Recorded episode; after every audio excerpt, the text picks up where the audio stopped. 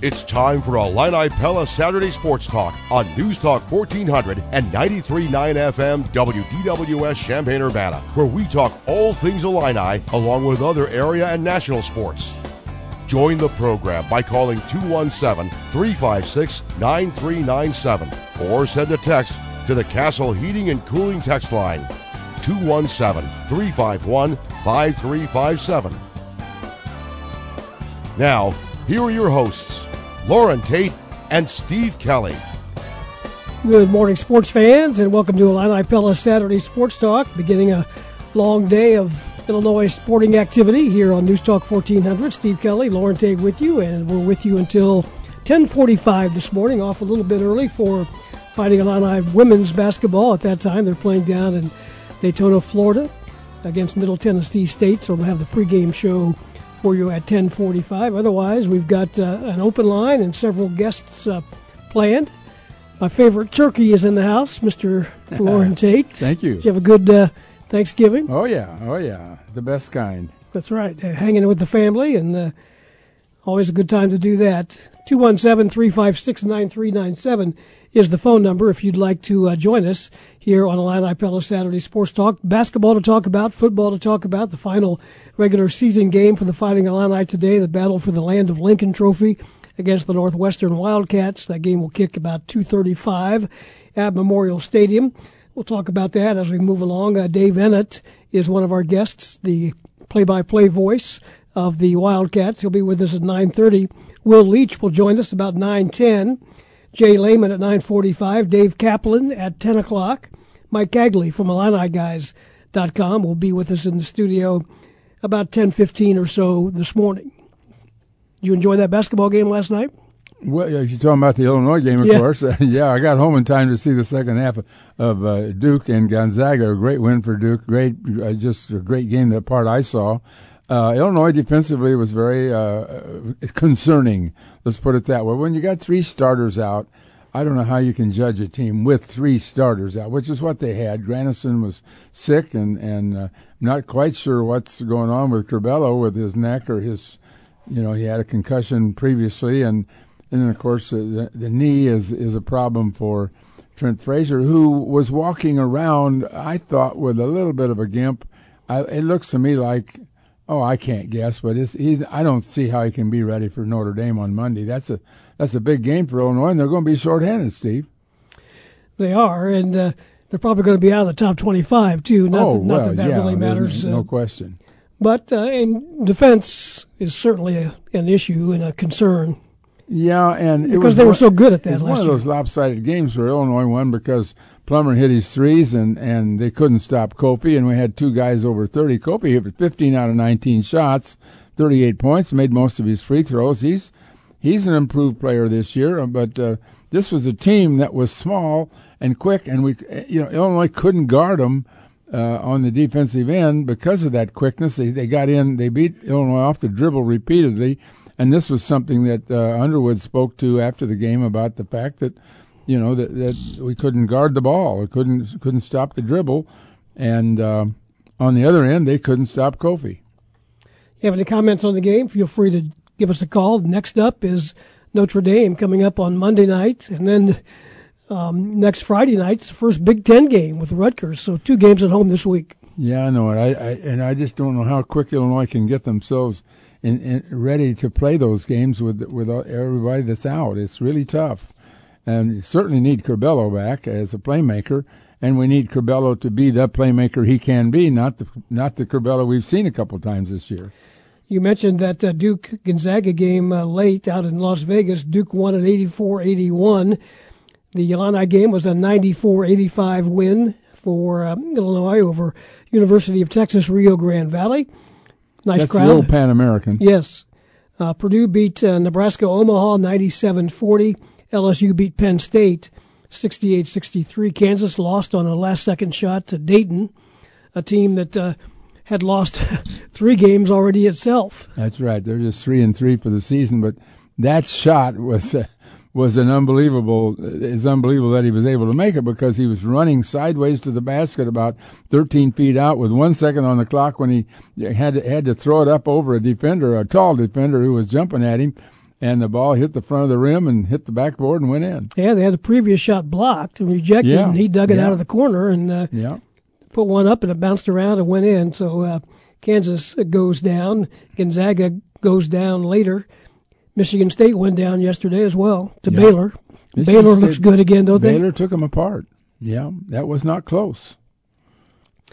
So a lot, uh, a lot going on there. We'll let you know about some of the games uh, on the schedule today. A full Big Ten schedule gets underway at 11 o'clock with the game. Ohio State and Michigan. Is this ye- the year that Michigan could get the Buckeyes? Well, some people think so. I heard a ma- I heard uh, one of the reporters on on TV this morning uh, predict it, but uh, I would have to go with Ohio State. I think they've just got too much in the in the passing game. I agree. Iowa with a nice come from behind win again uh, yesterday. Iowa doing I what Iowa does. I did Iowa win it or did did Nebraska lose it again? well, a little bit of I both. mean, they had a 21-6 lead, and that, did you see how um how Iowa got to 21 points? They had four field goals, a block kick, and a safety, and it came out 21. It was 21 all. Yeah. and then they scored the winning ba- uh, touchdown to win it. 28-21 the final. Iowa 10 and 2 on the season, 7 and 2 in the Big 10. They win a share of the Western Division title. We'll have to see what happens today with uh, Wisconsin and Minnesota. Nebraska 3 and 9 and 1 and 8 in the Big 10. They outscored was Northwestern by 49 points, and they were outscored by 49 points. They they wound up with the same number of points as their opponents in Okay. the Big Ten and won one game. Got net zero in, in points and and boy, they, they they're setting records for close losses, one I know, possession yeah, losses. Yeah. High school state championship games continue up at DeKalb. Yesterday's results, if you missed them in 1A, Lena Winslow beat uh, Carrollton 38-25. 2A, Wilmington wrapped up a perfect season with a uh, 30, uh, rather a 24 to 7 win over Nashville. Tolono Unity playing in that state championship game for a sixth time lost to Byron 35 to 7. So Unity finishes 13 and 1. Byron at 14 and 0 in the uh, game last night. Joliet Catholic finishes a 14 and 0 season, 56 to 27 over Springfield Sacred Heart Griffin. Jordan Anderson, Illini signee, 306 yards rushing and four touchdowns. Well, he must have been terrific. I mean, I, that's all we've been hearing about this morning is how how he ran the ball over 30 times and for over 300 yards, and that's the kind of running back Illinois needs. And they also Malachi, I, I- guess I'm pronouncing that right. Sounded like he played a good game uh, defensively too. Yeah, Malachi Hood. The other Oh, four name. games. That's right, Malachi Hood. Yeah. Excuse me. The uh, other four games, five, six, seven, and eight A games, are scheduled today. The uh, first game will get underway at 10 o'clock. We mentioned the Iowa Nebraska football score. We'll talk about the other Big Ten games today. Illinois volleyball wrapped up the regular season with a a uh, three nothing win at Michigan State, so they finish at 20 and 11, 12 and 8 in the Big Ten, and they'll wait to see what uh, the NCAA tournament has in store for them when uh, those invitations go out uh, tomorrow night. We'll take our first time out at 9.08. Illini Pella Saturday Sports Talk with Loren Tate and Steve Kelly. Back with you after this.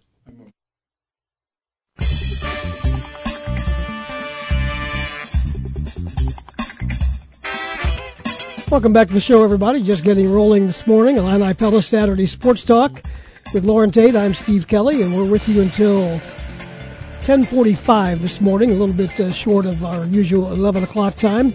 Illinois women's basketball at that time. They're playing down in Florida. Of course, Illinois football this afternoon in the Land of Lincoln Trophy game against Northwestern at Memorial Stadium. Kickoff is set for 2:35. Say good morning to our friend Will Leitch with us this morning. Happy uh, belated Thanksgiving, Will. How you doing today?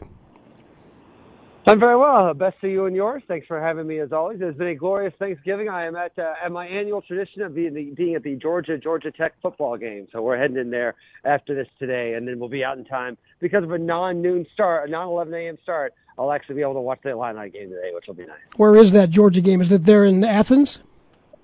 No, it's in Atlanta. It's in Atlanta today, so it's at Bobby Dodd. So, uh, so which is to say, there's 90% Georgia fans rather than 100% Georgia fans, as it would be if it were in Athens.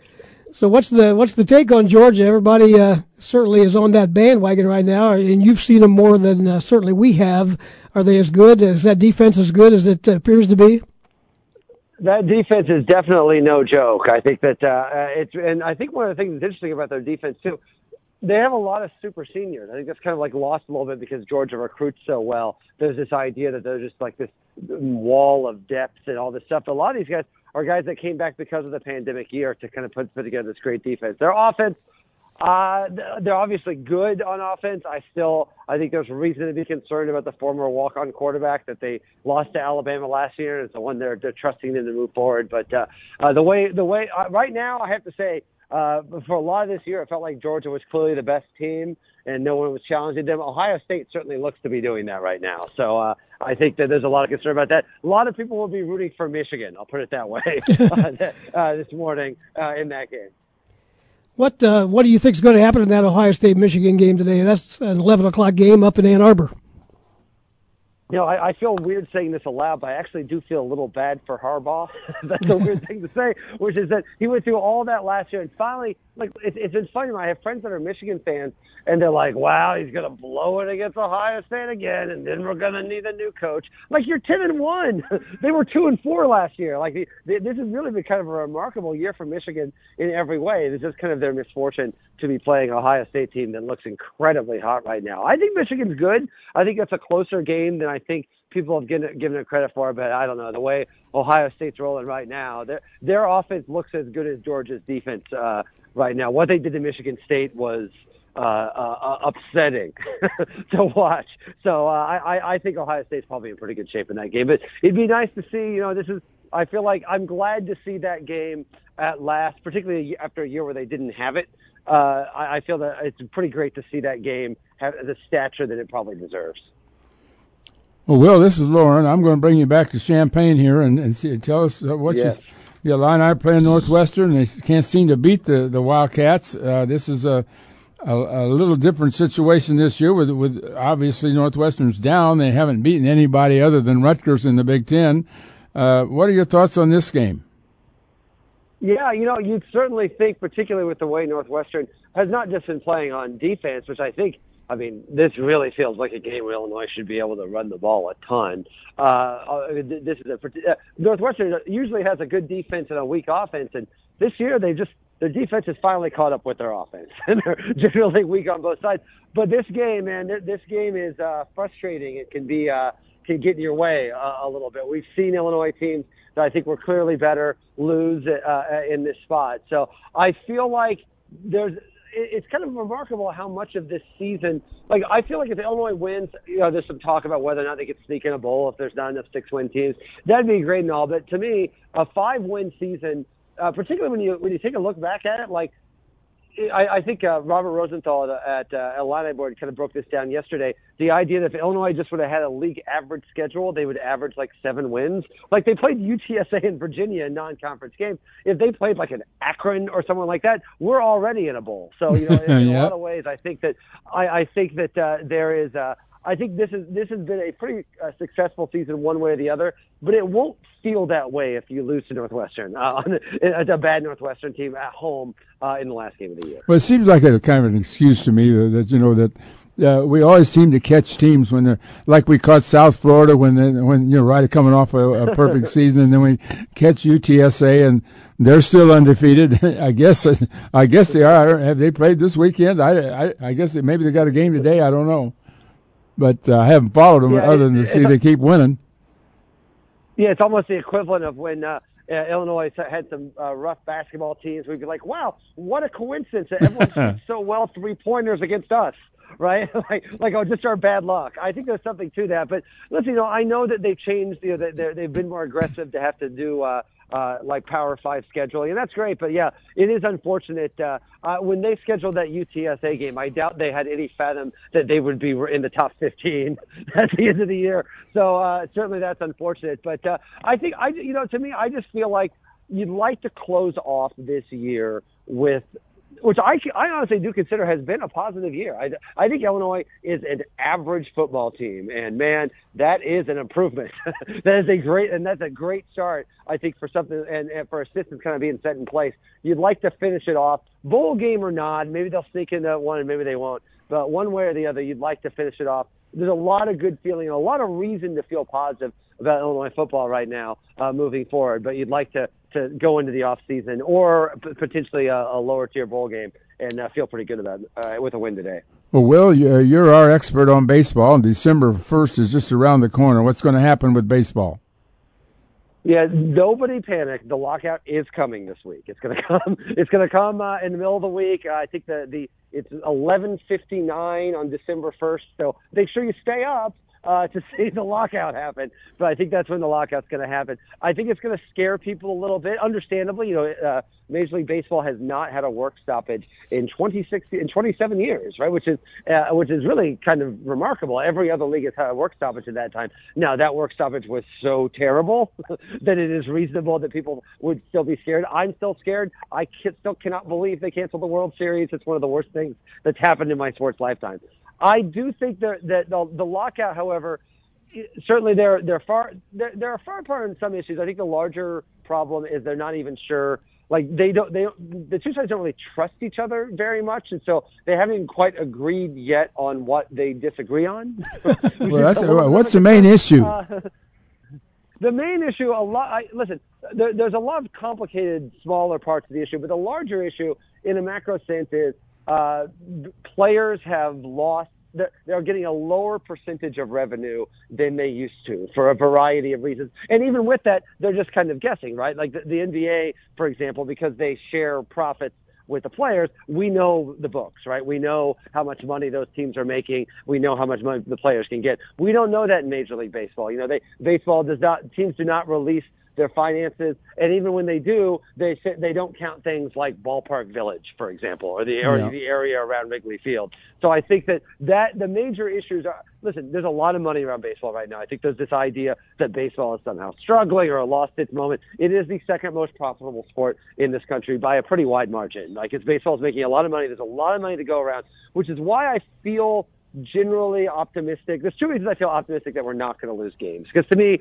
I don't really care. Like they're not playing baseball next week anyway. Go ahead and lock them out. I'm not, there's no, there's no baseball going on right now. The tri- the reason they're doing the two reasons, two reasons I feel optimistic one, there again, there's just so much money to work out. It's not like that hockey lockout where there there was there was a financially depressed time and players were underpaid and they were really kind of stuck in the corners. This is really a matter of sharing a pretty big pie. You just can't figure out exactly how big the pie is. Well, the second reason is the lockout. The second reason is the lockout itself. Like this is a it is a good idea to the to the lockout. I know it sounds scary to the lockout, when you a lockout, what that means is a strike might not happen until right before the season starts, and negotiations doesn't really start until then. A yeah. lockout gets them to the table next week, and I think that's a good sign, and it gives them some time to work it out. If it's possible to work it out, they've got enough time to do it. Well, how did they figure in?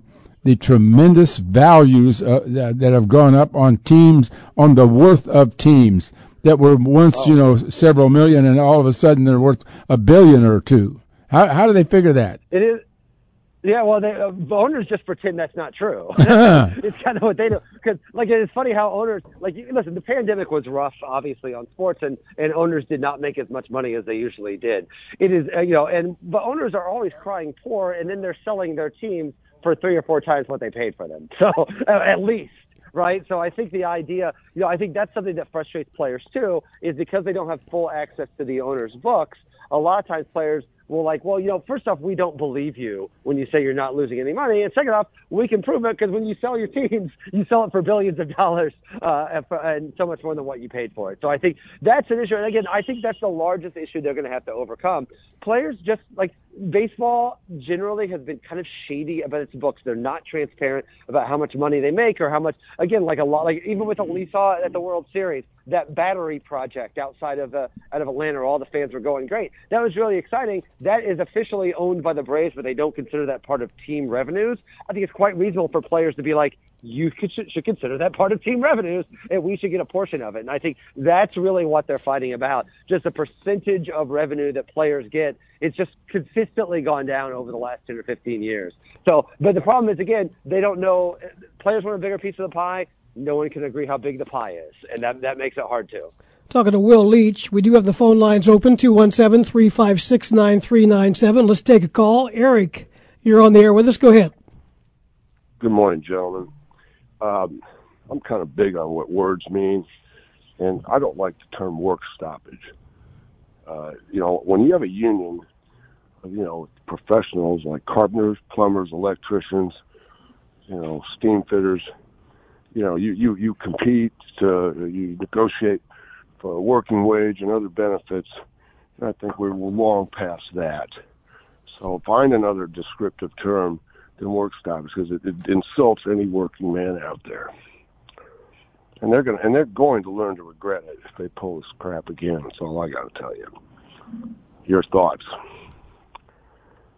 Go ahead, Will. I I, cer- I certainly agree with the idea that if they if they mess this up like they did in 1994, it uh, it's difficult to overstate how catastrophic it will be for the game. I think one of the reasons that the lockout is happening now is everybody, both players and owners, understand how disastrous a 1994 like mess would be. Like baseball some people you can make an argument it never recovered from uh, from 1994. I think you know if you look at the way baseball baseball was covered in the early 90s and late 80s as opposed to the way the NFL was covered during that time, baseball was widely considered, if not uh, as popular, the more popular sport. That stopped. What's the, the league minimum? The, uh, the league minimum uh, for for players.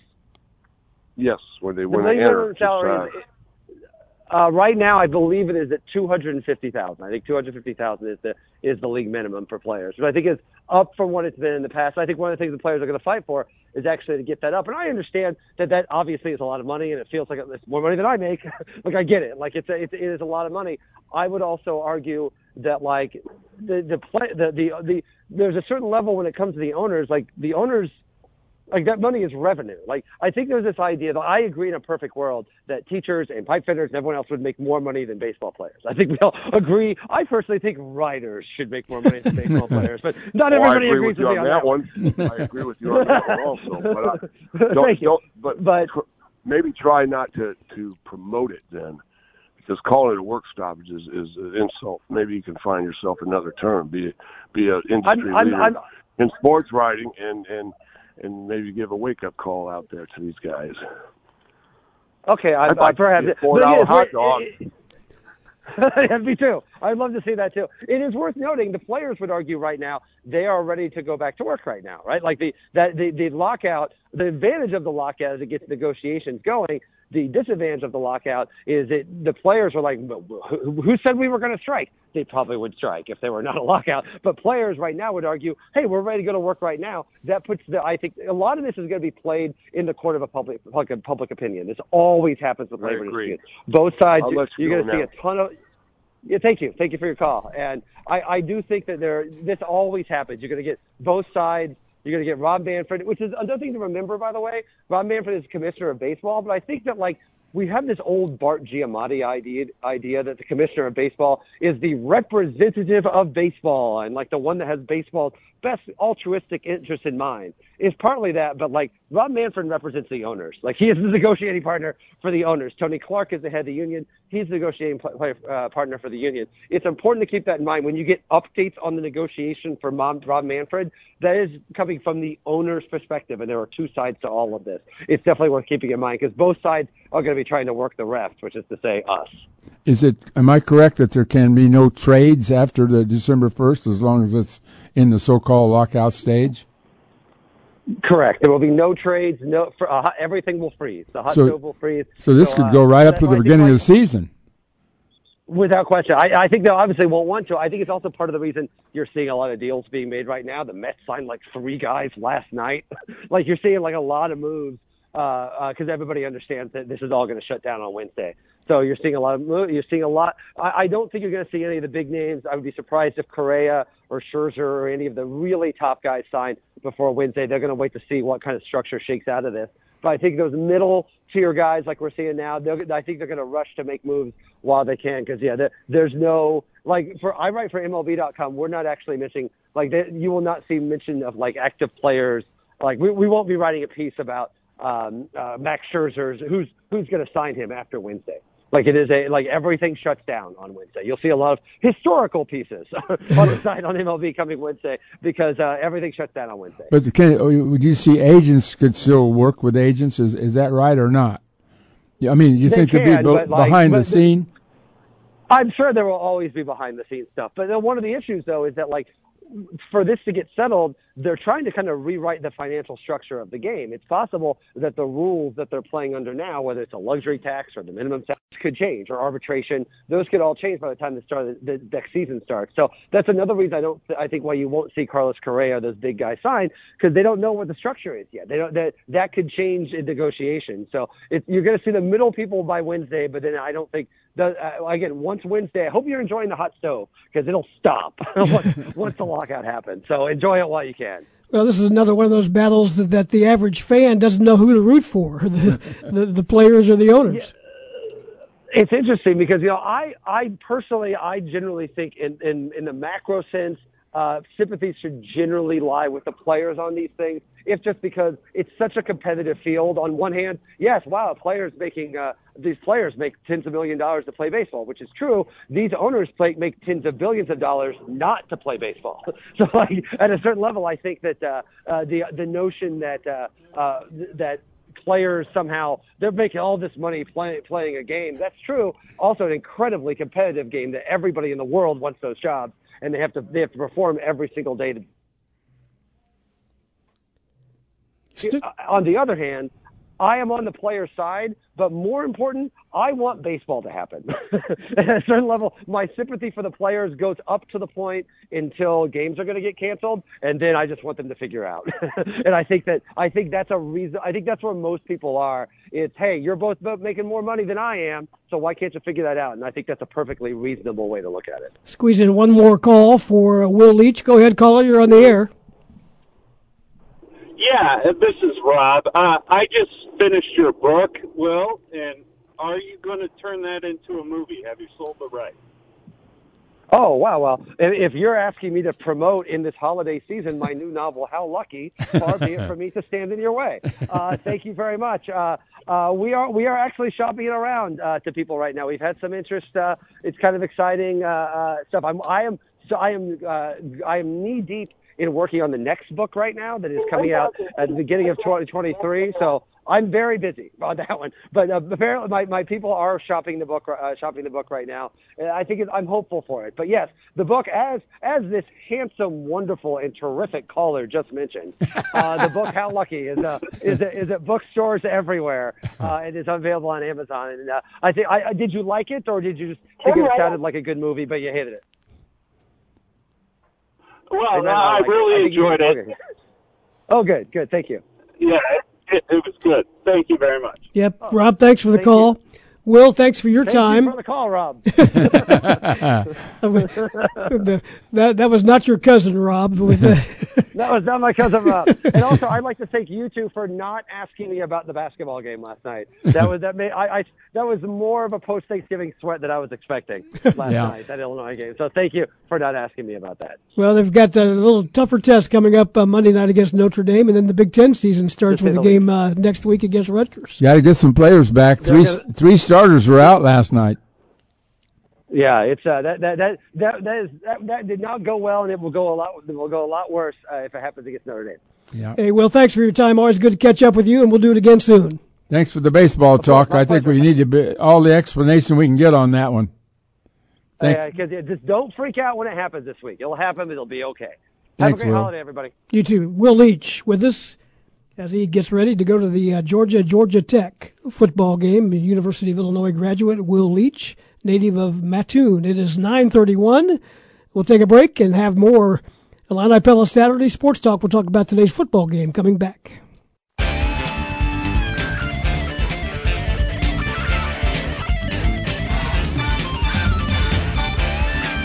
It is 9:33, and this is Illini Pella Saturday Sports Talk with Loren Tate, Steve Kelly, with you until 10:45 this morning.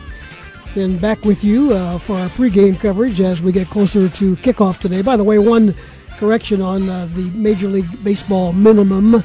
Our research department uh, tells us it's five hundred sixty-three thousand five hundred dollars. Those Cardinal rookies were getting five hundred and fifty or so. I yep. knew that. So that's uh, just a about three hundred uh, dollars more than you're making this year. Let's uh, talk about this football game this afternoon at Memorial Stadium. The uh, Land of Lincoln trophy is on the line, a trophy that uh, Northwestern has hung on to for the last six years. And the voice of the Wildcats, Dave Eanet, is making his way to Champaign this morning and is on the line with us. Morning, Dave. How are you? I'm doing great, Steve. Loren, uh, first of all, I have to tell you, I'm very impressed that you have a research department. that was that was uh, Steve's son. hey, whatever works. yeah, my, my son visiting for the holidays sent me that text uh, just a little bit ago, so that's good to have uh, people having your back, right? Right, absolutely. Let's talk about this ball game today. Northwestern's had a spell on uh, Illinois over the last 10 years, winning eight of the last 10 in this uh, battle for the uh, Land of Lincoln trophy, the Lincoln hat. Uh, how are they getting this done? They've had uh, some pretty good teams. This does not appear to be one of their better teams, but we've seen that story before too, when they just seem to, to really get up for this game.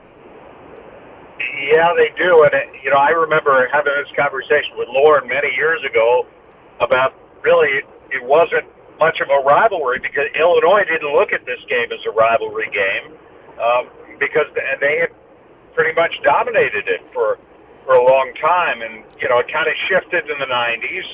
And I, I do think that Pat Fitzgerald, being an Illinois guy, as is uh, Bret Bielema, I, I get that, but uh, I think it's something that's always meant a lot to the Fitz from his days as a player and his days as an assistant coach and as a head coach, and I think he's managed to pass that message on to his players, and they've bought in. I think that's a, a big reason uh, that Northwestern's done so well in this. Plus, I think you're right, Steve. They've had some pretty good teams during the last decade or so, and uh, even though they've struggled this year, they struggled in 2019, and last time they came to Champaign and won pretty handily. So I, I'm very curious to see what kind of game we have today. Yeah, I'm I'm curious to see how Illinois reacts. Uh, you know, after the tough loss at at Iowa, where you know they had the lead, but again, Iowa seems to always come back in these games. But I, I read an interesting article in the uh, in the Athletic just this week about how uh, coaches around the high school coaches around the state feel about Illinois and and Bielema's uh, attempts to get back in on in state recruiting and and then they talked about Fitzgerald, and, and they had the same things to say about Fitzgerald as they did Bielema, except that Fitz has been doing it for a longer time. I mean, he he's really entrenched with the coaches in this state because he's been doing it for, and he's he's a he's a heck of a guy. Everybody knows that, and not only a good coach, but just a, a an outstanding individual. And I think that um, the time that he has spent here makes a big difference. I think just the continuity that he has had, uh, particularly, you know, with with the coaches and, and, and bringing in players in this state. Do you do you are you do you recognize that as part of their success? Oh, no question about it. And I read the article by uh, Matt Fortuna in the Athletic this right. week. I know it was a great piece, and a good point of it was that that Bielema is sort of taking the same approach. Uh, just just uh, infiltrate the high school ranks, make sure that you get to know the coaches, develop relationships with them, and and and they're responding to it. And it's something that I think fits. It's it's who he is. It's kind of in his DNA. He's a genuine person. I think he's he loves high school football. His son just got done playing. Uh, their season ended last week in the playoffs, Loyola Academy, and he you know he left uh, Wrigley Field last Saturday so he could hustle out to see his son play in the in the playoff game. But I think that you know he's developed a great relationship with coaches throughout the state. And you know, it's it's a personal thing too, Loren. I mean, it's it's sending a text at the appropriate time and responding to a message and and going in and, and checking in on those schools and on those coaches, even when they may not have a kid that Northwestern's recruiting that particular cycle. So I think that kind of stuff carries a lot of weight, and I think his reputation yeah, kind of precedes him. When he shows up at a school, uh, the coach there kind of knows the, the quality of the person he's dealing with. Well, let's talk about this team. And of course, uh, both these teams are at the bottom of the Big Ten in scoring. Illinois is averaging is allowing uh, 17 points a game, and Northwestern 16.8. Um, Northwestern at the bottom, and, and also rush defense. Northwestern is last, giving up 212. This just doesn't seem to be uh, a, a, very strong Northwestern team, at least in in, uh, in rush defense, which is the, what the Big Ten is all about, isn't it? No question, and, and it's an area in which they've been very good uh, for a long time. And of course, part of that was the fact they had a linebacking corps led by Paddy Fisher. Of course, you know, Illinois had a guy that uh, unfortunately saw his season end early this year in Hansen, but you know, kind of those those rocks in the middle of your defense. And I think that uh, it, was something they hoped they could withstand, but ultimately, you know, you you lose guys. And it's it's the nature of college football. Uh, lost him and uh, Blake Gallagher, the will linebacker. So they had the the group they called the Irish Law Firm: Fisher, Gallagher, and Chris Bergin. The Sam linebacker was the only holdover in that group, and he's had a great year. He's leading the Big Ten, leading the nation uh, in solo tackles. Uh, but you know, you can't have one guy doing it, and and They've had a lot of youth on their defense, and at times that that youth has shown. I think Fitz still has confidence in in the guys that he's brought in, but you know it's that's that's for down the road. That doesn't help them much today, and hasn't helped them much over the course of the season. Offensively, uh, Dave Eanet, uh, who will the Illini fans see at quarterback for the Wildcats? I, I think it might be Steve Kelly. uh, it, it could be Ted Albrecht. Uh, it won't be me. Uh, no, I. You know, actually, I asked Fitz before the game last week at Wrigley Field against Purdue. I said, well, "Who's your quarterback going to be?" He said, "I don't know." He says, "We'll we'll decide when we're you know at the start of the game." But they're both going to play, and I would expect that both Andrew Marty and Ryan Hilinski will play today. Uh, you know, unless he decides to to throw a freshman out there, you know, and, and you've got the four games, and he's got some some young guys who haven't played at all in that quarterback room. Although I, knowing Fitz and knowing how important this game is to him, I can't see him doing that today. So I think it's going to be Marty and Hilinski, and uh, I, I would guess because Marty had more success moving them last week against Purdue. I, my guess is it would be Marty, but I, again, at this point, I think it's uh, it's kind of a game time decision. As far as Northwestern uh, running the the ball, you've got a pretty outstanding running back, I think, in Evan Hull. He's got uh, he's knocking on the door of a thousand yards possible if he has a big day today. Yep. Yeah, and he's Steve had a really nice season. I think the the ironic part of that is that he wouldn't have even been the starter had Cam Porter not gotten hurt in the preseason. Porter was their leading rusher last year as a true freshman, and they had high hopes for him. He really came on towards the end of last year, but pretty nice to have a guy like Evan Hull. They were able to uh, to call on, and he's had an outstanding year. And, and where I think the big impact has come lately is he's sort of emerged as their go-to receiver for the last uh, three, four games. Uh, he's now third on the team in receiving and that's sort of a that sort of happened late in the year. So I think that uh, there's no question he's a tough runner, but he's he's shown he can break away. He had a 75 yard touchdown run at Michigan, and uh, you know I think that that he's a guy that figures into their plans for the future very brightly. You've uh, obviously survived uh, the what we call crossover month of uh, November with football and basketball. How's the uh, Northwestern basketball team looking so far? Better, better. I think uh, you know they had a, a nice win the other night against Georgia in the Legends Classic out in Newark, and uh, you know it's a team. It's a pretty veteran team, and and a lot of returning players that that I'm sure will be familiar to Illinois fans uh, led by Pete Nance.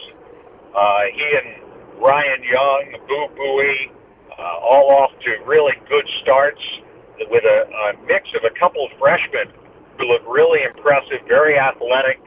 Uh, one of them is starting Casey Simmons, real long, athletic uh, guard who I think uh, a wing player who I think is going to be a real nice player for them down the road. And, and so you know, so far so good. I mean, I think if you remember, they started three and zero oh in the Big Ten last year, then had to go on the road to play Michigan and Iowa back to back, and it kind of knocked them back on their heels a little bit. And they they got tailspin and had a tough time pulling out of it. Uh, but I think it's uh, this this is a team which I think is probably going to uh, to make some noise this year in the Big Ten. I don't know if you put them in the upper echelon of the league or not, but I think that uh, they certainly are in that uh, kind of that mix in the middle of the conference. That's Dave Eanet from WGN, the voice of the Northwestern Wildcats, on his way to town. We appreciate your time. Look forward to seeing you a little bit later on over at Memorial Stadium. Sounds good. Look forward to it. Thanks, guys. Thanks, Dave. You bet. It is 9:45. We'll take a break. Talk more about this ball game coming up after this. The phone lines are open if you'd like to join us. 217-356-9397 here on News Talk 1400 WDWS and 93.9 FM. Back after this.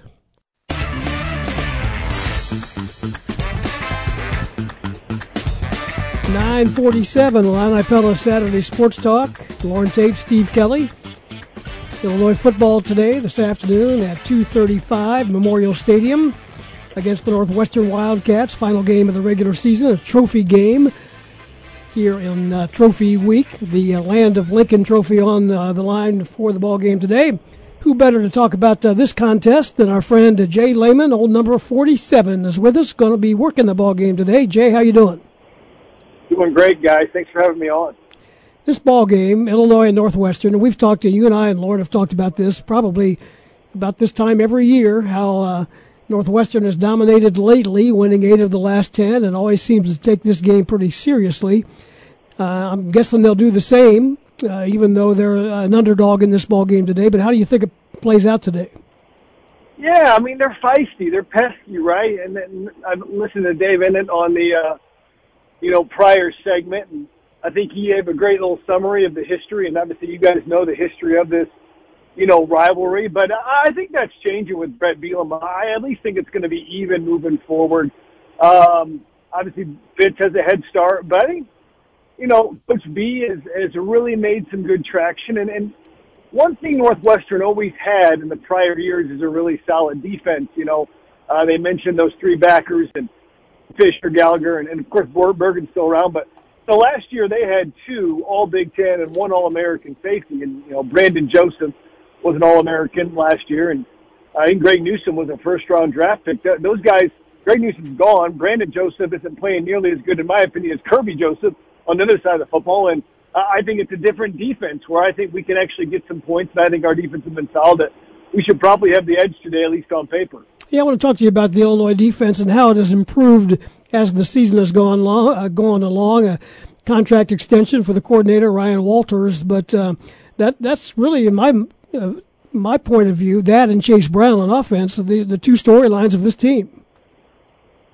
Yeah, absolutely. I think what's interesting about Ryan Walters is, uh, you know, it looks to me like he has a more NFL approach to, you know, defensive game planning, which means he'll, he'll write a specific game plan for a team, whether it was against, uh, you know, Taulia Tagovailoa of Maryland, where they dropped eight guys, or against uh, Penn State, where they blitzed Tarique Barnes in the A gap over and over to stymie the run game, or maybe it was against Minnesota when Sydney Brown was disguising all over the field. They brought the safety down between eight and twelve yards to stop that slant route on the RPO. We've seen different kind of game plans from him. We've also seen him move once his two inside backers went out, and Calvin Hart and Jake Hansen. He was largely an even front or four down lineman, and now he's gone to an odd man front or even a bare front.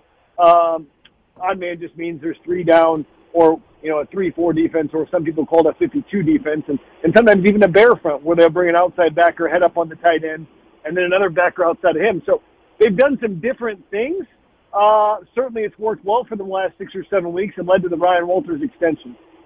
Well, here's the problem that I see. Illinois just, if you go back over 50 years, there's only been one season, 1979, I believe it was, when, when um, I believe it was a, a year that uh, maybe, uh, if I got the year right, it was the year Kittner was a freshman, and they were working in 1999. 1999, Yeah. they were working. They were working him in as a. Uh, 79 was Moeller's last Right, year. yeah. And, and Yeah, 90, 1998, Kurt Kittner, yeah, Yeah. freshman year. and they have thrown for over 150 yards per game every year there except that one when when Kittner was a freshman and this year they're at 148 they don't have with the running game that they have. You would think that the passing game would be effective because the running game at times has been very good. Uh, how do you explain what's what's wrong with our passing game? Well, I wish we could figure it out for sure, but uh, here, here's my best crack at it. I, I don't think Brandon Peters uh, has been that good when he's played quarterback.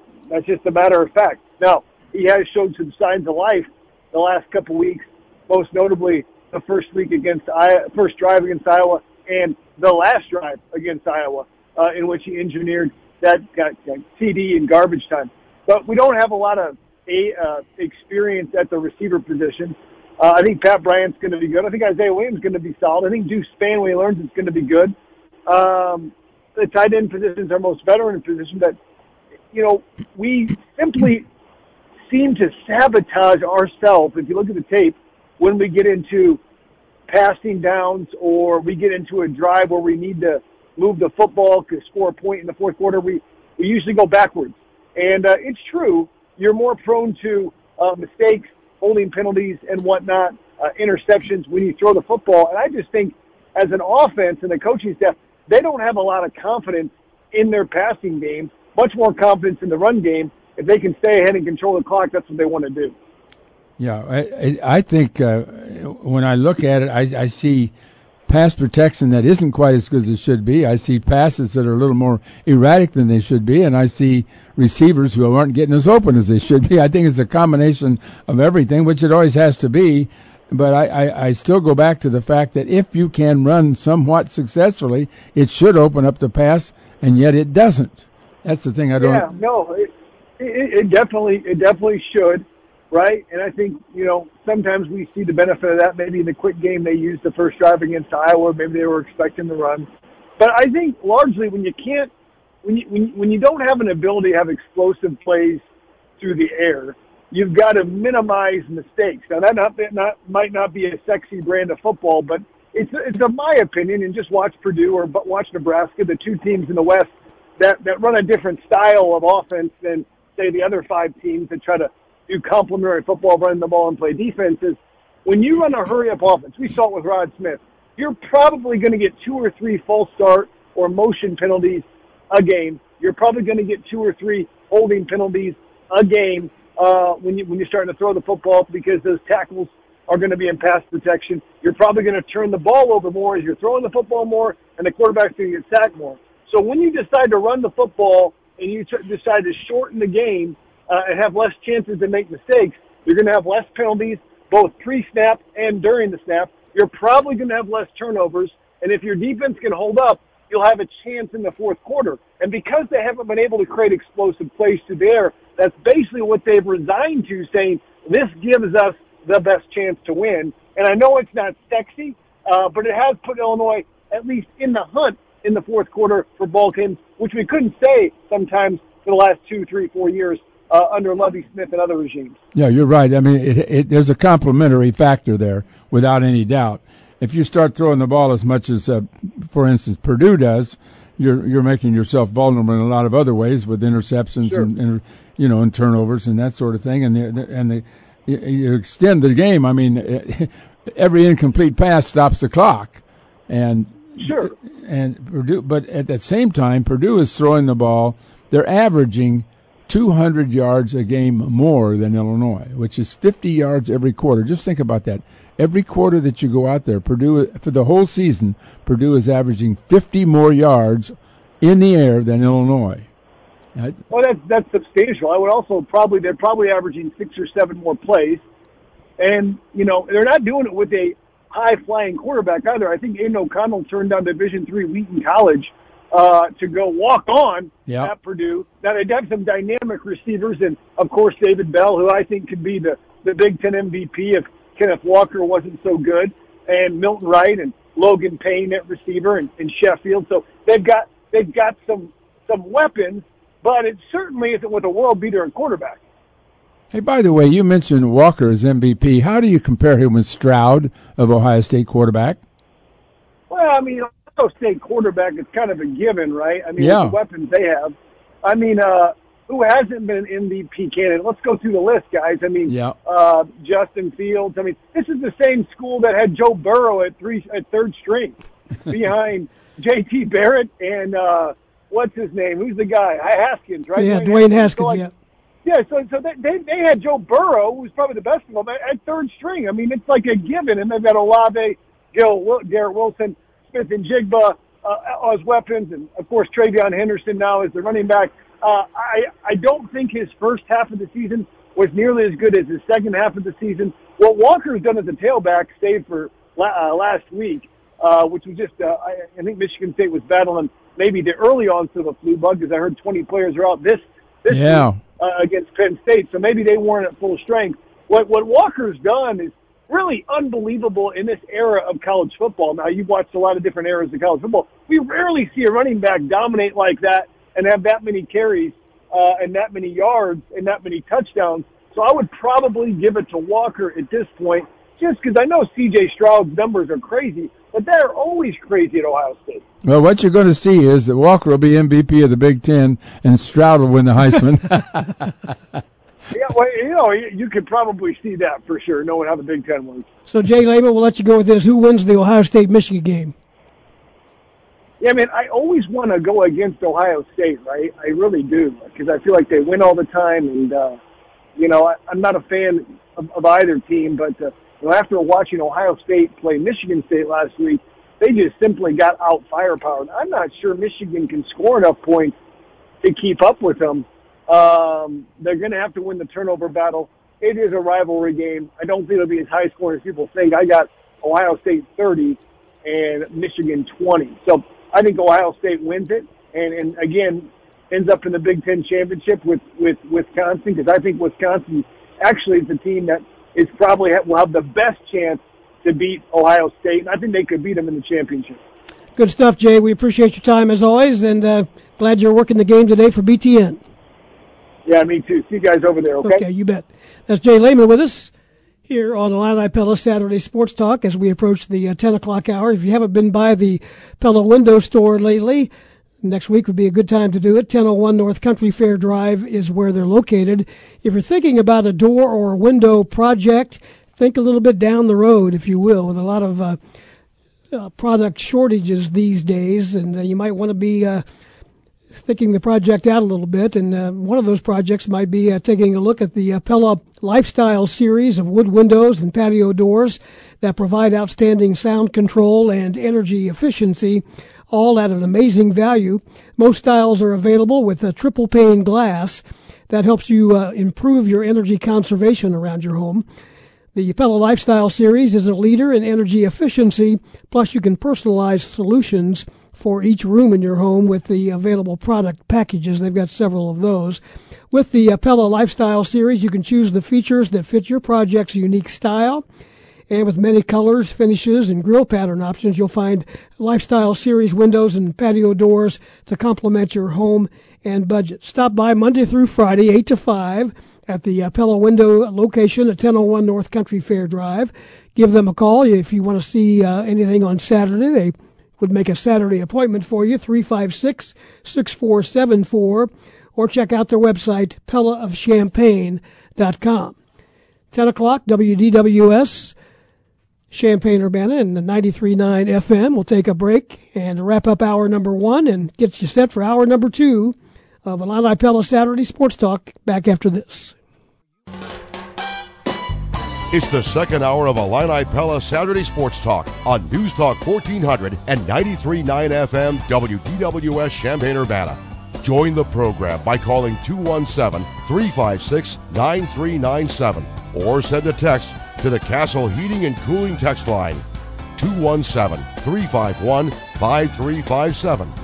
Here again are your hosts, Loren Tate and Steve Kelly. Welcome back to the show, everybody. Hour number two. Actually, our uh, number two is 45 minutes. We're off a little bit early today for Illinois women's basketball. And then we're back on, of course, with Illinois football coverage this afternoon in the Land of Lincoln that trophy battle between Illinois and Northwestern. In that first hour, we've talked some Major League Baseball. We've talked to college football, college basketball. We haven't talked pro football yet, but we could do that right now with David Kaplan from NBC Sports Chicago is with us in Chicago. Good morning, David. How are you? What's up, boys? How we doing today? Happy Thanksgiving and holiday season to you and your listeners. And same same to you. And uh, the Bears Thank got a win against a, a, not very good football team, but a win is a win on barely Thanksgiving Day. they made it interesting, didn't they?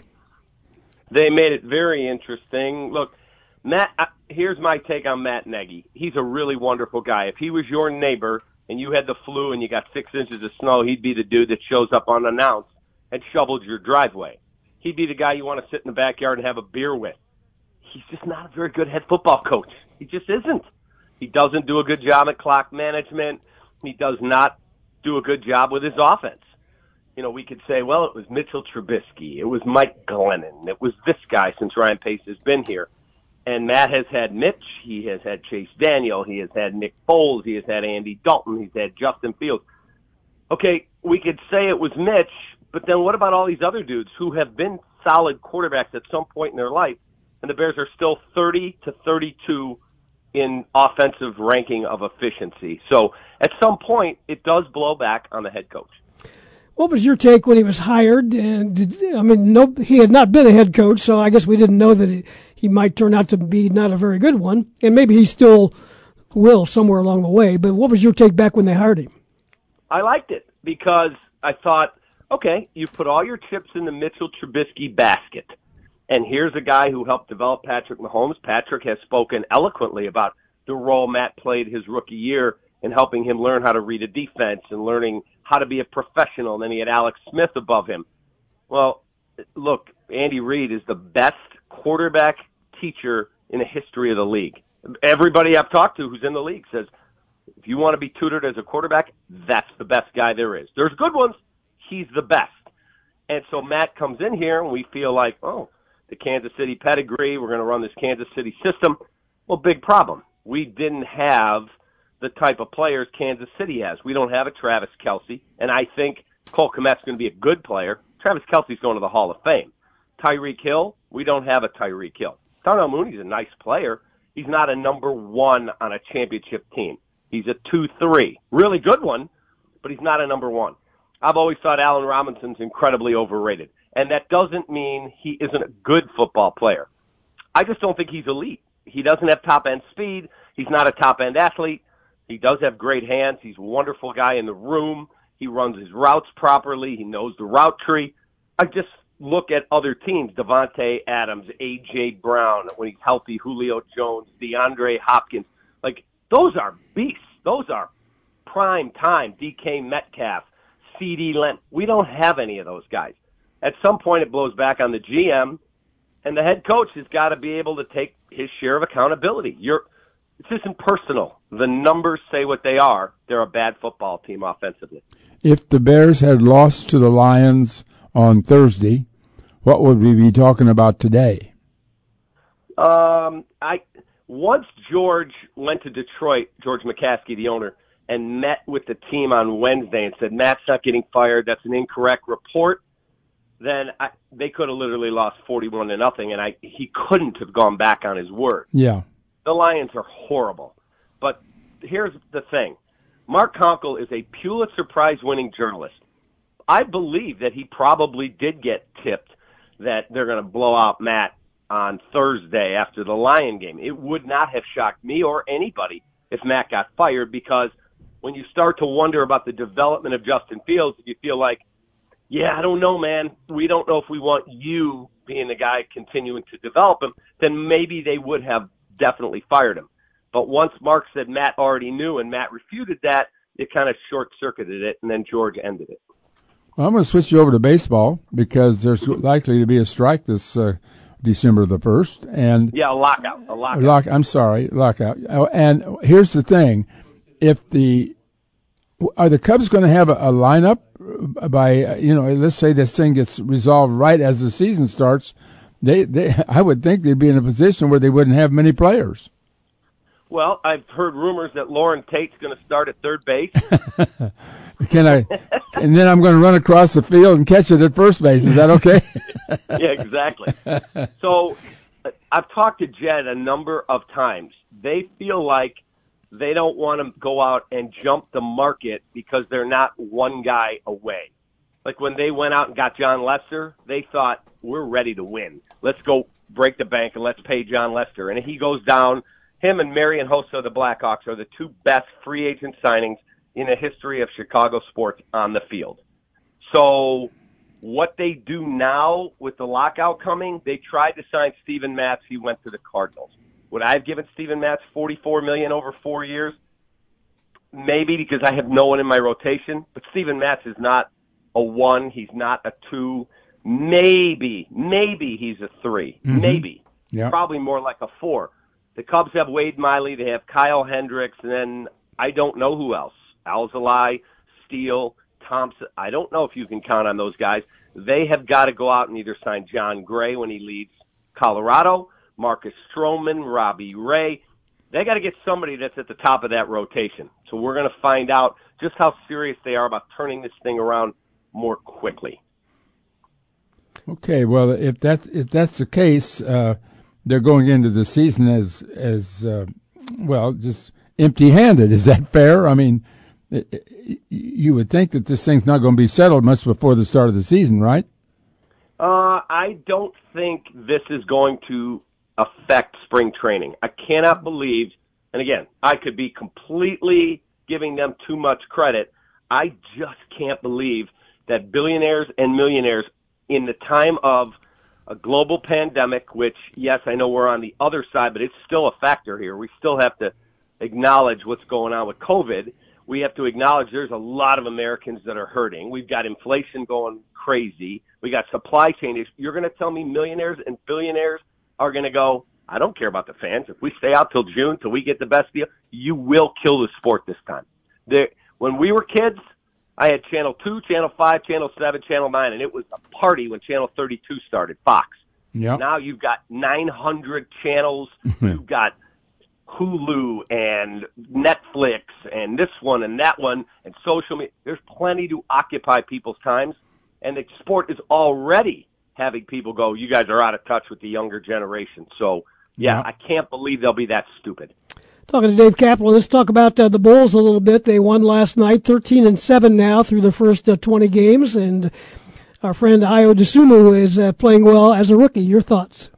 Yeah, that was a great pick in the second round to get Ayo. I was on with you guys last year, and then I got an email from one of your listeners. He said, "I heard you say Ayo's like 20 to 30 in the draft. How is he not a lottery pick?" And I said, "Well, what does he do versus who's in the draft? Not what he does in the Big Ten. In the draft, what does he do that you would say he's one of the top 10, 12, 13 players in the entire draft?" He's not what you would call, oh my God, knockdown shooter. He's not a pure point guard. He's a good basketball player and a tremendous college player. He has dedicated himself to learning his craft. I was told he was in the gym from draft day on. All he did was shoot jump shots. All he, because if he can't make a jump shot, he really has no role. Not an elite floor leader. And I'm telling you, people over there said, this kid is absolutely awesome in the room. He's the first guy to practice. He's the last guy to leave. And all he is is a sponge, is what one person on the Bulls told me. He's a sponge. He just wants to learn everything about how I conduct myself off the court. How do I handle this situation? And they said he's been, um, they would take him, if they had a first round pick and that draft was redone, that's how much they love Ayo. They'd take him again. Can the Bulls continue to roll, and can they stay in the top? Let's say the top four of the division. Uh, you mean of the Eastern Conference? Yes, yes. Mhm. Um, I think they could say top five, top six in the East. Could they be top four? No doubt about it. I just have to see them stay healthy. It's really tough. That's a grind. Let's not forget you said they're 13 and 7. That's 20 games. Ayo playing for a really good Illinois team, even if they made a run to the final four, that's 35 games and your season's over. He has 62 games left, all that travel. Oh, and then the playoffs start and you've got to, you know, win three, four, four just to get to the NBA final. So you're looking at a grind for some of these young guys. Zach LaVine, till a week ago, he had, or two weeks ago, he'd never won four games in a row in his life in college or pro. So, or excuse me, just in the pros. So you've got him, you've got Lonzo, And I talked to Billy Donovan two weeks ago. I've known Billy for 30 plus years. He said the big problem we're facing is when you had Zach in Chicago last year, he's the guy. So everything goes through him. Vooch, he's down in Orlando, all star. Everything goes through him. DeMar DeRozan, either in Toronto or San Antonio, everything goes through him. It's not that easy to roll the ball out and go, okay, I need you to defer here. I need you to make that pass because they're used to everything facilitating the offense, whether it's pass or score, going through them. It's going to take time. I still think this is a 48 to 50 win team and a top five seed probably. College football today, Illinois Northwestern, the battle for the uh, Land of Lincoln Trophy. Who you got? You know, Illinois has played better. I remember when Bret made some comments about our offensive line. I don't know who'd get recruited on the two deep, blah, blah, and everyone was outraged. And I first heard him, I'm like, whoa, what are you doing? But his team responded to that, which is the mark of good coaching.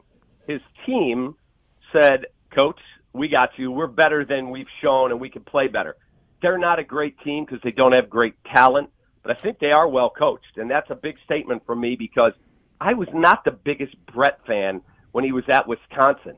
I just there was something I, and when I saw the hire, you know, I was on with you guys when they hired Lovie. I remember telling Loren, I don't like the hire. Yep. I don't think it'll work out. This hire, I actually think will work out because this guy has been a head coach. He's tasted success. He's commanded a room, and he's got recruiting chops, which Lovie never had. Who do you have in the big game, the game, Ohio State, Michigan? So my college coach and I played was Dick Tressel. He then became the assistant to his brother Jim at Ohio State. So I'm an Ohio State guy. And so I hope Ohio State wins 65 to nothing. I do too. well, it might not be 65 to nothing, though. I mean, Well- uh, Michigan might put up a fight. I just don't know how you stop the, the passing game. I mean, yeah, Ohio, that Stroud kid's amazing. Yeah, oh yeah. I mean, he's amazing, and he's got super receivers too. I mean, Yeah. you know, they've got guys that, that have already left the team that were great receivers that Illinois could Oh. use. Now, see, if the Bears fire Nagy, and I believe they will at the end of the season, I am hiring. Here's what I'm doing. My plan. Yeah. Trace Armstrong, the former Bears defensive end, who's now one of the biggest name agents in the football world. He represents Urban Meyer and Ryan Day and all these guys. I'm hiring Trace as my new president of football operations. He can make the determination if Ryan Pace stays or goes. Ryan's done some good things and some not so good things. And then I'm hiring Ryan Day as the head football coach. Absolutely 100%. Whoa. You're telling me you have Trace Armstrong and whoever at GM and Ryan Day, and that doesn't get people excited with Justin Fields? Stop. That would get people fired up. If I'm Ryan Day, I ain't never leaving Columbus. Why? Why do you Uh, because I want to win all the games. He, has, he he doesn't lose in the Big Ten at all. Isn't that more fun than than getting in the NFL where every game is going down to the last kick? And what if I called you, you're Ryan Day, and I said, hey, Ryan, here's the deal. I'll give you a seven year deal at 70 million guaranteed. 70 million, which is what he'd get. He would get 10 million a year because he's making next year. I just looked his contract up. He makes 7.6 next season. He's at six something now. I'm guaranteeing you 10 million a year. Oh, by the way, Ryan, you don't have to recruit anymore. Nothing. No portal. No street agents. No kissing 18 year olds backside to get them. Guess what? Hey, Coach they- football. They don't recruit. They just choose. They just They say, select. "I'll This take you." I don't know. I don't know. I, if I'm Day, I ain't leaving Ohio State. That's all I know. I'd never leave. But uh, your idea is good. By the way, isn't it interesting? Uh, we got a game between Penn State and uh, Michigan State today, and I know Michigan State's shorthanded because of the flu. But I mean, because of the COVID. But who's getting the most money there? Which coach Oh, is making God. the most? and the funny thing is, Mel Tucker was the DC for the Bears, and the Bears defense was horrible. Maybe the fact we didn't have very good players might have factored into it just a little, but the fan base hated him. And so he goes to Alabama. He's an assistant to Nick Saban, little holy water from Papa Nick, and now he signs a $95 million deal at Michigan State after a stop at Colorado. Isn't that Yeah, crazy? It's amazing. Hey, Dave, good stuff. Enjoy uh, your football watching uh, today. Thanks, as always, for taking time with us. Absolutely. I always love coming on with you. Anytime you let me know, I'm in. All right. All right. Thanks, Dave. David Kaplan with us from uh, the Windy City here at uh, 1019. We'll take a break. We've got some more Illini Pella Saturday Sports Talk up to 1045. Stay with us.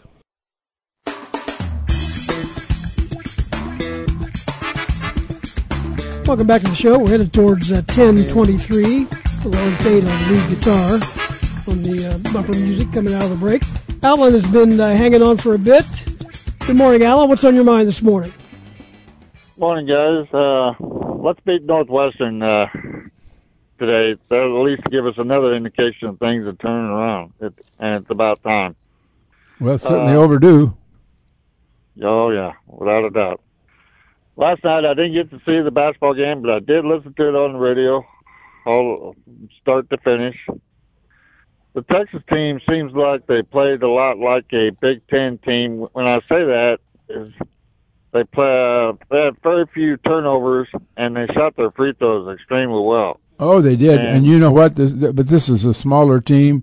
I just I was thinking about that, Alan. And, and when you get in the Big Ten, you face bigger players that aren't quite as quick, and they probably you know, and it's a different game.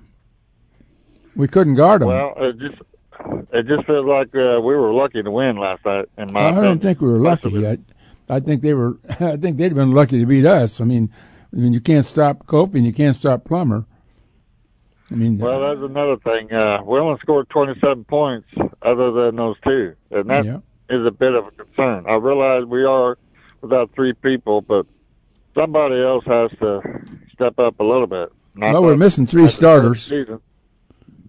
I understand that, but I, also thought at the start that uh, Hawkins might be the guy that be the number three or number two even. Well, And he's kind of backed off a little bit. Anytime you say that, you're talking about offense, and right now I'm thinking defense. If they don't get better defensively, it doesn't matter.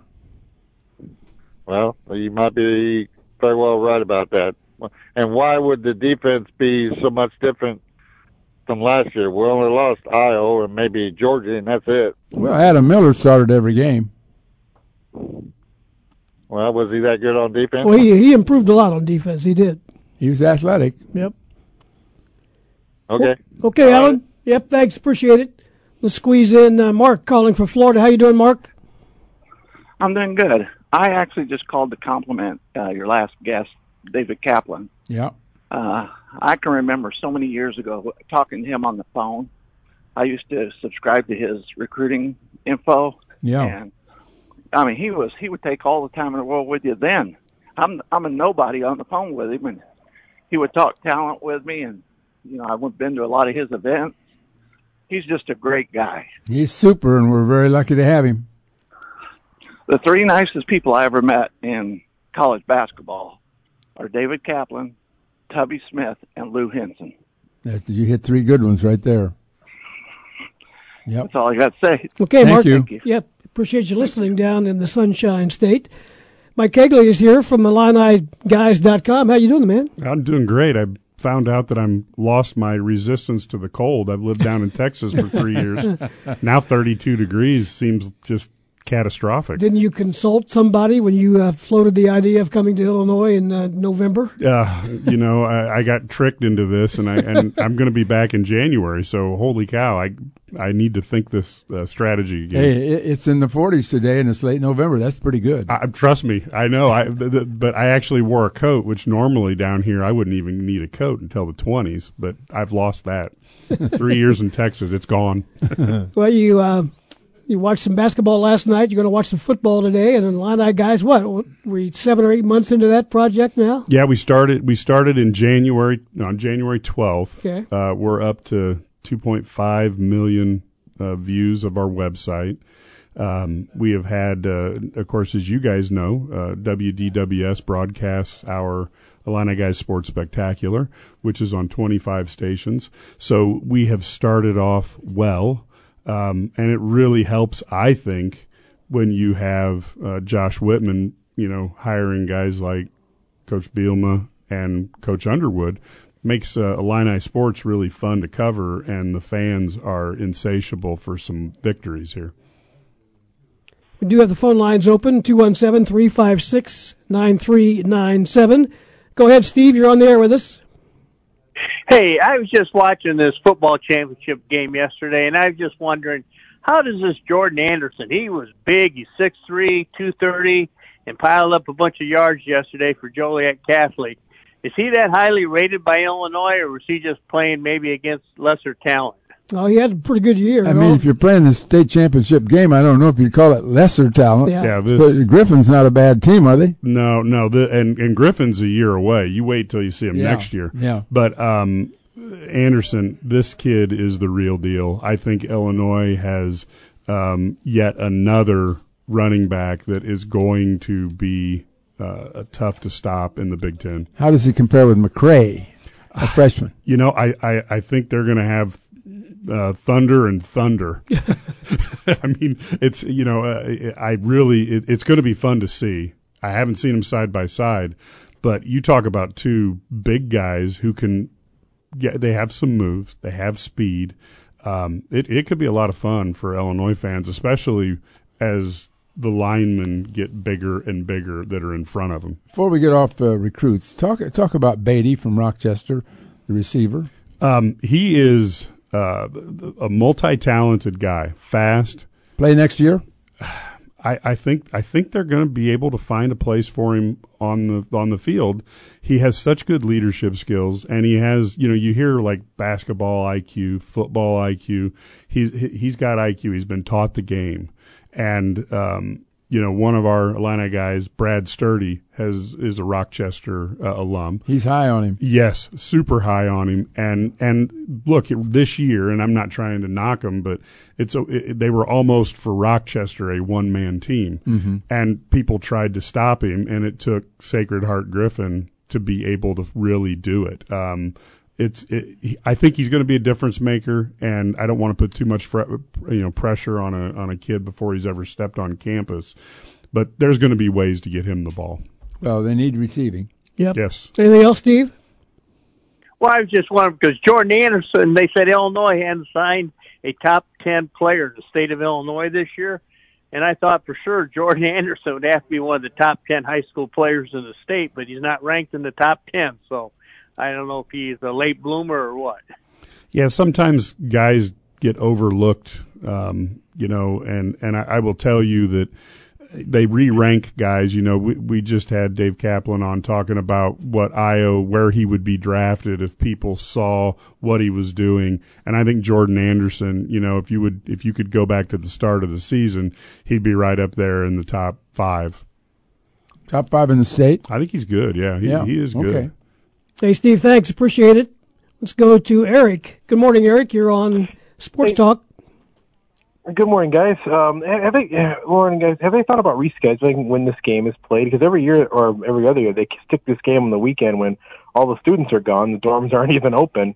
Yeah. So they're never going to get a very big crowd for this game. It just seems like an odd time to keep hammering this game. You, in. Like, you got to play somebody on this date. Yeah, I don't know when you Well, would, where you'd move it We'll put to. on the Friday or even on the Thursday or something. Oh. They've done that before, right? Remember they played Yeah. Northwestern on Thanksgiving that one year. Yeah, but the students are still gone. Yeah, Yeah, it's true. yeah, And, and, uh, so are a the lot other of thing I was people. gonna ask- Yeah. Yeah. They're all gone to grandma's house. I think the TV, I think the TV deal is what drives the uh, playing time on this. You know. Well, you saw what happened when they tried to play it on Thanksgiving Day. That was for the Big Ten championship for Illinois, and there was not thirty thousand people there. I forgot. Okay, Steve, how many predicting today? Today, I don't know. I don't know what to think today, but uh, with the two thirty start, it'll be dark by halftime. It'll be over. It'll be over five figures, right? Well, you hope so. At least Well, in ticket well, sales, least it will. not- be. Go ahead. At least they're not playing the same time as Ohio State, Michigan. That would be a little bit of a mistake too. so I'll be watching that game instead. Um, I was going to ask though, uh, any thoughts on the, who they're looking at for the quarterback next year? Because uh, sure it couldn't be anybody on the roster right now. Uh, can can you say uh, transfer portal? Uh, I think Right. I think you're going to see that that Coach B's got a brand that he can sell because a prospective quarterback whether it's fair or not, they can look at Russell Wilson and say, "Look what I did with this guy." The other thing is, is they know they're going to get an offensive line and they're going to have a run game that takes pressure off. If they can get somebody here in the spring, that's when you need to have them because uh, I don't think Sitkowski will be back. Therefore, you're you're offering an, Be a- back in the spring, you mean? Not ba- not back altogether. He'll be back. He won't be back in the spring. He'll be back next fall. Yeah, I know, but you said he won't be back. I just wanted to clarify that you're Yeah. talking about spring ball, right not next season. Right. I, I think we need somebody that can spend six weeks with the coaches Mhm. on the field, working with the receivers, working with everybody out there. Uh, and and I don't know who it's going to be, but I think it'll be somebody on the portal. I don't I don't I hear that they've got a re, uh, recruit coming out of the east, but I I don't think he's ready. To, he'll be ready to play next year. I'm told. Right, right. Yeah, that, that's the same. That's the same thing I'm hearing. I think, I think with the uh, transfer portal, you're going to get a quarterback, um, and and I I just think it's deciding which one fits what coach wants to do next year, um, Well- because there's a lot. There's going to be a lot of opportunities. Look at Ohio State. They've got four guys, and they're all what like mm-hmm. a red a sophomore and younger. I mean, somebody is going to leave Ohio State, and it's not because they got beat out. It's just because they were young, and there was a lot of them. So there's there's going to be players out there. That's exactly what I was thinking about Ohio State because Stroud's not going anywhere. He'll be the starter next year. They got a guy from Texas who came up who should be in high school right now as his backup. Actually, he played a little bit last week at the very end of the game. And then they've got guys behind him who are five star recruits. Yeah, They're like the top player from the state of Arizona. Yeah, they got So- Ewers. They got Ewers in the game basically because he was complaining that he didn't make the the travel team for two or three games, and he was upset. And the then- coach knows he can just up and leave and play. Yes, Else- exactly. So magically, all of a sudden, he was getting some playing time in blowouts. So good for him. Anything else, Eric? No, that's all, guys. Have a good day. Yeah, appreciate it. We're here for about uh, seven or eight more minutes. Mike Cagley is with us from IlliniGuys.com. We'll keep the phone line open, but we're off a little bit early for Illinois basketball today. They take on Middle Tennessee State down in uh, Daytona after losing to Dayton down there yesterday. So let me get this straight. You're going to play third base for the Cubs. And I'm going to run across and catch the ball at first base. Yes, and you're going to play quarterback for Illinois. Well, it's going to be busy. and you've seen all 115 games in this uh, Illinois Northwestern series. Almost. Too many of them. Illinois basketball had uh, a, speaking of portal transfer types, had a guy in, uh, or has a guy in this weekend. I'm probably going to mispronounce his name, but it looks like Dane Donji, Yes. or Dane Dangy. Yeah, that's that's about as that's the approximation that I'm using right now. We haven't actually asked him to, to clarify that, but he's a uh, tra- in the transfer portal from Baylor. He's a big man. What could you tell us about him, Mike? He is um, a big man who has a lot of skills, um, soft touch.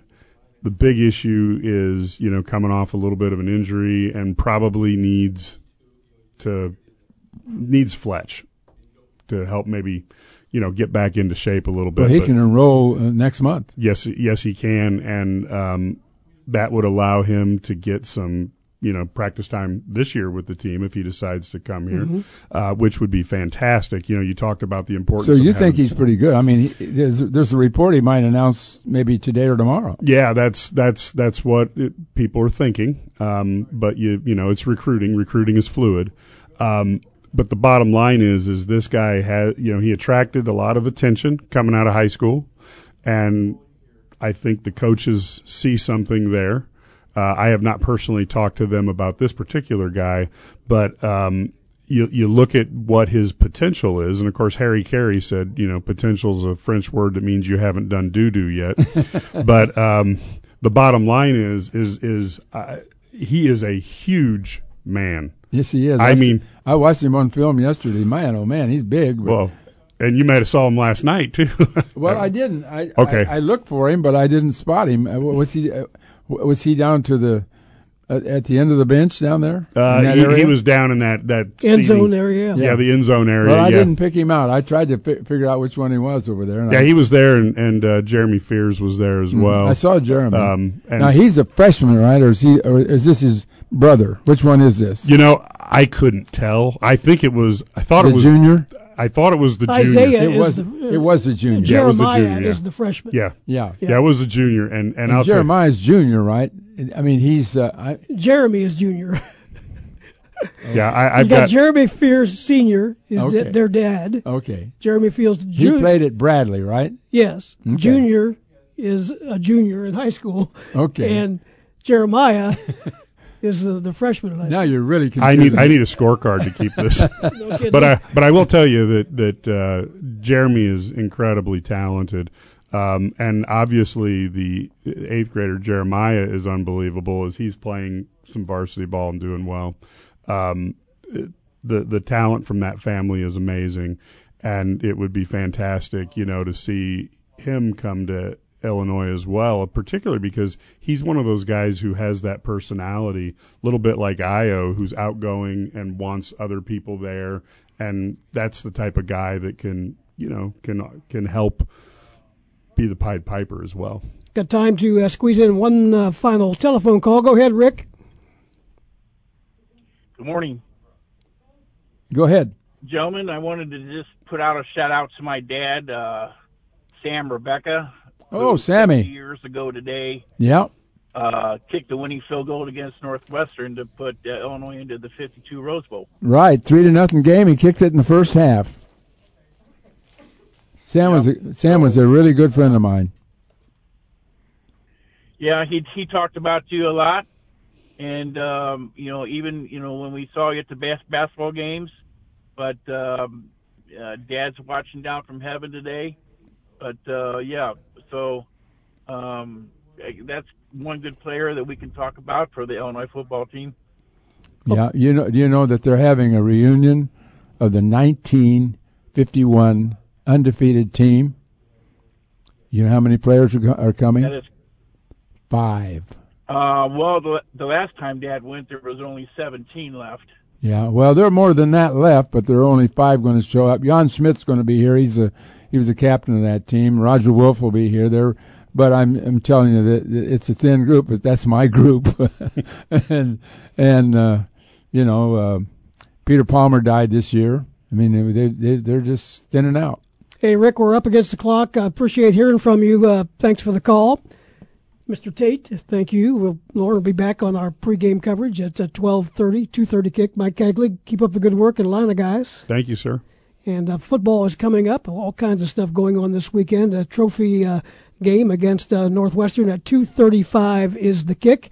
Stay tuned. Fighting Illini women's basketball is coming up next here on News Talk 1400, DWS, and 93.9 FM. Stay with that. Mike Kuhn on the call of that. This is Steve Kelly for Loren Tate. Thanks to Ed Bond. And we'll talk to you again later in the day right here